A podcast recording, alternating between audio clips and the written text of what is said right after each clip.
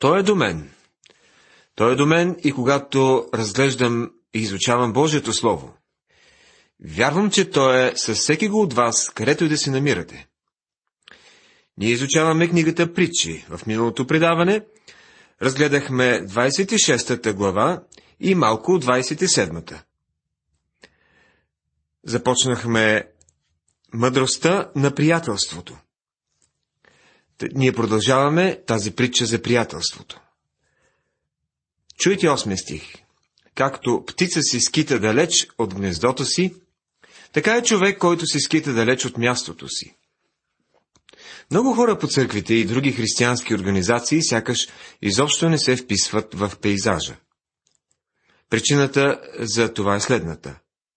Бог е дал на всеки вярващ определена дарба, а на всеки се дава проявяването на духа за обща полза. Бог е определил и конкретно място за всеки вярващ, където да може да упражнява тази своя дарба. В първото послание към Коринтяните, 12 глава, 18 стих, четем. Но сега Бог е поставил частите, всяка една от тях, в тялото, както е искал. Трябва да заемем това място и да упражняваме дарбата си. В Новия Завет има пример за хора, които очевидно не са упражнявали талантите си. Например, апостол Павел говори за един млад човек на име Димас. Защото Димас ме остави, като възлюби сегашния свят и отиди в Солун. Второ послание към Тимотея, 4 глава, 10 стих. Той се връща в света. Доколкото знаем, този човек никога не е пасвал добре на мястото, където Бог го поставя. Чуйте 9 и 10 стихове. Маслото и благоуханното кадене радват сърцето, и сладостта на приятел идва от съвета на сърцето му. Не изоставяй приятеля си и приятеля на баща си, и не отивай в дома на брат си в деня на нещастието си. По-добре близък съсед, отколкото далечен брат. В някои райони малко хора присъстват на погребенията. В други хората се събират отблизо и далеч, за да отидат на погребение. Лично на мен ми се е случило да водя погребение, в което присъства почти цялото село. Но в София веднъж погребах една самотна бедна жена и присъстваха само двама души. По-добре близък съсед, отколкото далечен брат. Всички се нуждаем от приятели и е по-добре да се сприятеляваме с съседите си, отколкото да разчитаме на роднини или стари приятели, които са далеч от нас. Благоразумният вижда нещастието и се скрива, а простите вървят напред и плащат, се казва в 12 стих. Това е едно от най-големите предимства на изучаването на пророчествата. Чрез тях ще знаем какво предстои. Много бих се обезкуражил, ако трябваше да очаквам решение на проблемите ни от хора. Ние се приближаваме като че ли към една катастрофа. Би било глупо от страна на който да е човек да смята, че може да реши световните проблеми. Божието Слово ясно говори, че предстои Божият съд да се излее на този свят. Има и още една мисъл във връзка с тази притча. Застраховайте се. Господ иска да мислите за бъдещето. Казва се, че благоразумният вижда нещастието и се скрива. Той се подготвя за трудните дни, които наближават. Някои хора смятат, че човек не бива да се подсигурява за пенсионирането си, че не трябва да се осигурява за това, като използват много глупав аргумент, че трябва да уповаваме на Бога. Но ще ви кажа, че когато Господ ни дава средства да подсигурим бъдещето си, трябва да, го, да ги използваме. Който става рано и благославя на висок глас ближния си, ще му се счете, като че го кълне. Книгата Притчи, 27 глава, 14 стих. Без съмнение, тук в тази притча виждаме ирония. Някои хора така силно и явно показват любовта си, че веднага си замислите дали няма скрит мотив за това. Пазете се от онзи, който ви хвали повече, отколкото заслужавате. Пример за това в писанието е начина, по който Авесолом спечелва сърцата на израелевите мъже. Той ставаше рано и излизаше до градската порта, за да разговаря с мъжете, които отиваха да представят на царя някакво оплакване. А Весолом започва да ги хвали и да си прави, че е заинтересуван от техния случай. Но истинската му цел е била да спечели подкрепата им, когато превземе трона. И от онзи ден до днес всички политици следват същата тактика. Един възрастен опитен проповедник винаги казвал следното на младите проповедници. Цитирам. Независимо в каква църква ходите, винаги ще си намери някой мил вярващ, който да ви каже колко чудесен проповедник сте. По правило това е някоя възрастна сестра или пък някой мъж. Господ ги поставя да насърчават младите проповедници. Те ще ви кажат, че сте най-добрият проповедник, когато някога сте слушали. Ще ви накарат да се мислите за апостол Павел, за Мартин Лютер, Калвин, Били Сънди или Били Греем. Хубаво е да има такива хора, които да ви насърчават, но не вярвайте на това, което чувате. То не е вярно. А една съвременна поговорка гласи така. Ласкателството е като парфюм. Предназначено е за мирисане, а не за пиене. Както желязо остри желязо, така и човек острил лицето на приятеля си. 27 глава, 17 стих. Чудесно е да имаш приятел, с когото да можеш да изостреш ума си. Може да обсъждаш с него някои неща и това наистина да ти е от полза. Прекрасно е да имаш приятел, с когото можеш да седиш и да разговаряш на духовни теми. Това ще те ободри и укрепи. И винаги можеш да научиш нещо ново. Както във водата лицето отразява лицето, така и сърцето на човека отразява сърцето. 27 глава, 19 стих. Хубаво е да имаш приятел, пред когото можеш да отвориш сърцето си, без да се боиш, че ще те предаде. Приятелят е човек, който ви познава и въпреки това ви обича. Шиол и Авадон никога не се насищат. Така и човешките очи никога не се насищат. Притчи 27 глава, 20 стих. Никога не се наглеждаме. Искаме винаги да виждаме. Затова някои от нас обичат да пътуват по света. Топилнета за среброто и пеща за златото, а човек според хвалбата си. Внимавайте с хвалбите, приятели. Трябва да сте сигурни, че те ви влияят правилно. Ще цитирам един коментар по този повод. Няма по-горещо изпитание за човека от това да премине през огъня на хвалепствията и ласкателствата. Да преодолее злословие, като се държи човек за Господа и разчитайки на него да изчисти името му, е сравнително лесно, макар мнозина да отслабват в подобни обстоятелства. Но да следва смирено постоянния ход на своя път, без да се тревожи или възгордява от похвали и ласкателства, това вече говори за човека, че наистина е с Бога. Чуйте и 24 стих от 27 глава. Защото запасите не са вечни и короната за всички поколения ли е? Запасите не са вечни. В днешния век на материализъм трябва да осъзнаваме истинността на тези думи. Няма да вземете благата със себе си,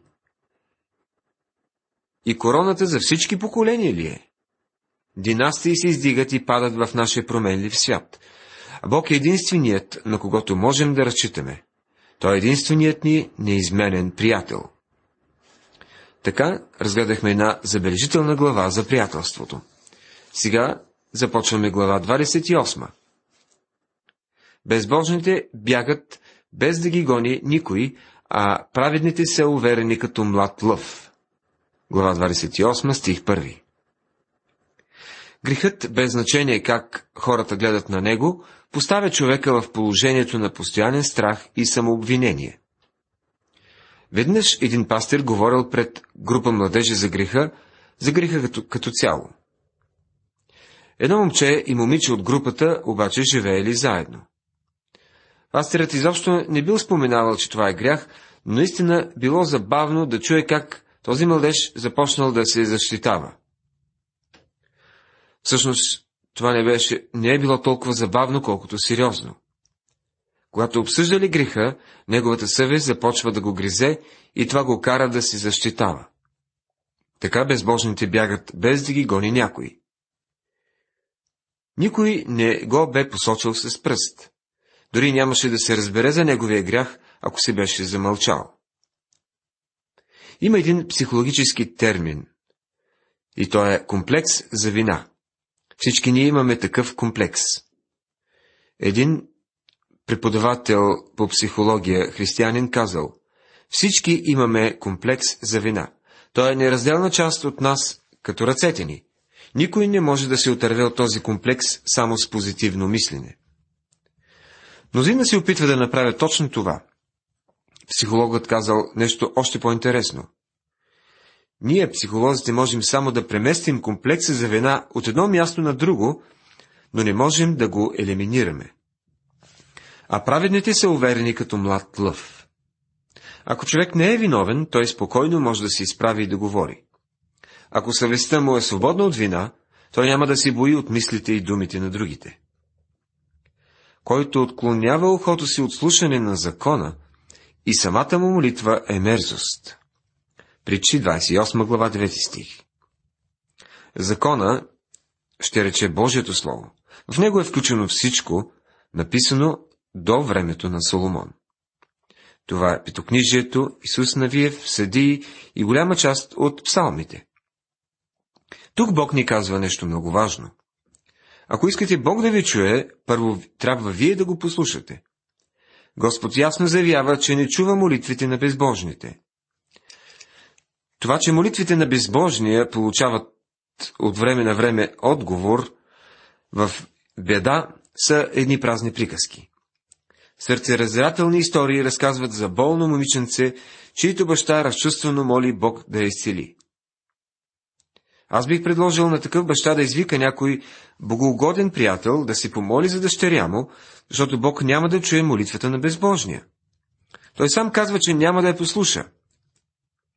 Защото очите на Господа са върху праведните и ушите му към тяхната молитва. Но лицето на Господа е против онези, които вършат зло. Тук в притчи се казва, че молитвите на такъв човек са дори мерзост за Бога. А който заблуждава праведните по лош път, той сам ще падне в ямата си, а невинните ще наследят добро. 28 глава, 10 стих. Това е един действен закон на Бога. Ще откриете приложението му отново и отново в Божието Слово. Давид, например, нанася позор на дома си и семейството си със своя грях. Богатият е мъдър в собствените си очи, но бедният, който има разум, го разбира. Книгата Притчи, 28 глава, 11 стих. Богатството води до гордост и самоувереност. Те вървят ръка за ръка. Чувате за богати хора, които говорят по разни поводи, особено по официални събирания. Чувате как велики мъже дават богати огощения по време на молитвена закуска. Чували сте някога да са поканили обикновен християнин да присъства? Но чуйте какво казва Бог. Богатият е мъдър в собствените си очи, но бедният, който има разум, го разбира. Бедният човек, беден на светски блага, но богат с вяра, може да слуша свидетелството на богатия и да разбере, че е празно и нереално. Дори и да е реално, в него липсва често разбиране за духовните неща. А тази притча е практична, но често пренебрегвана. Който крие престъпленията си, няма да успее, а който ги признава и оставя, ще намери милост. Притчи 28 глава 13 стих. Това е великолепна поговорка. За християните днес сякаш е обикновена практика да прикриват греховете си. В повечето църкви ще откриете, че ракът на греха се привързва с бинт от мълчание. Хората не обичат да говорят за това. Дори не признават съществуването му. Обичат да си мислят, че са много добри хора. Тук обаче се казва, който ги признава и оставя, ще намери милост. Не става дума за публично признание на греха, Изповедта е между вас и Господа, и грехът трябва да бъде признат. Голяма грешка е да се правите на безгрешни пред своето малко обкръжение. Ако изповядате и оставяте греха си, ще получите милост. Блажен онзи човек, който винаги се бои, а който закоравява сърцето си, ще падне в бедствие. Това се казва в 14 стих. Това означава да ходим в страх от Господа. Не забравяйте, че страхът от Господа е начало на мъдростта. Това означава сърцата ни да са отворени за Бога по всяко време. То е обратното на който закоравява сърцето си. Онзи, който си бои от Бога е човек, който слуша Господа и ходи смирено пред Него. Такъв човек живее с ясното съзнание за своята слабост и зависимост от Бога. Това е значението на думите «Страхът от Господа е начало на мъдростта». Тук трябва да направя пауза и да кажа, че може би някой ще възрази така. Вие посочвате греховете на християните и критикувате вярващите в църквата. Нима не можете да ги насърчите с нещо? Ние получаваме Божието Слово. Живеем във време на отстъпничество. Наскоро завърши една християнска конференция под мотото Надежда за Балканите. Пастори от цялата страна и мисионери от чужди страни изразиха това виждане на отстъпничество. Зная, че се нуждаем от насърчение и в Библията има много насърчителни неща за истинския вярващ. Когато в Божието Слово се споменава за хора, които само се преструват на християни, ние сме длъжни да предупредим местната църква.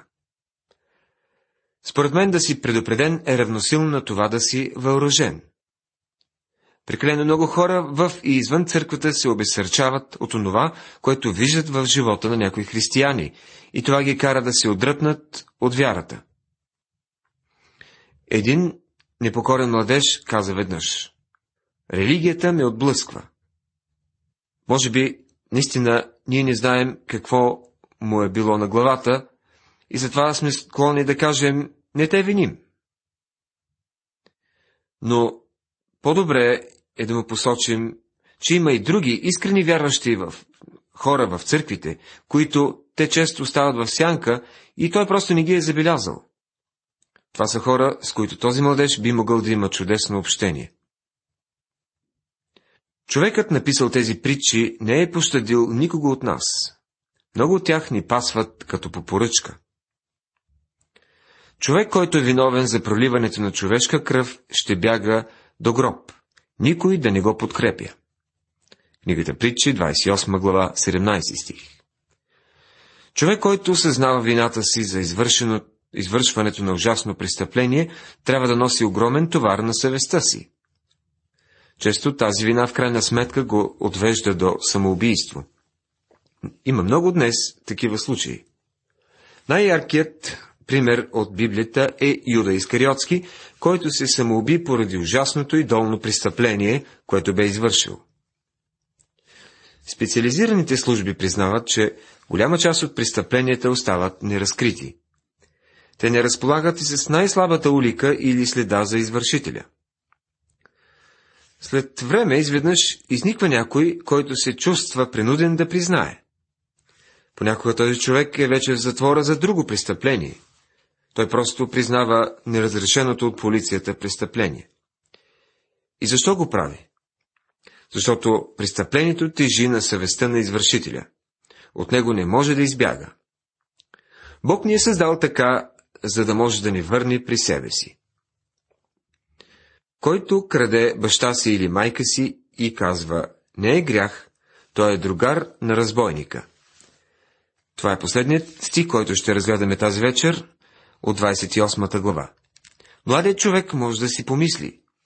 Така и така ще наследя имота на баща си, защо да не си взема част от него сега? Бог казва, че това е престъпление.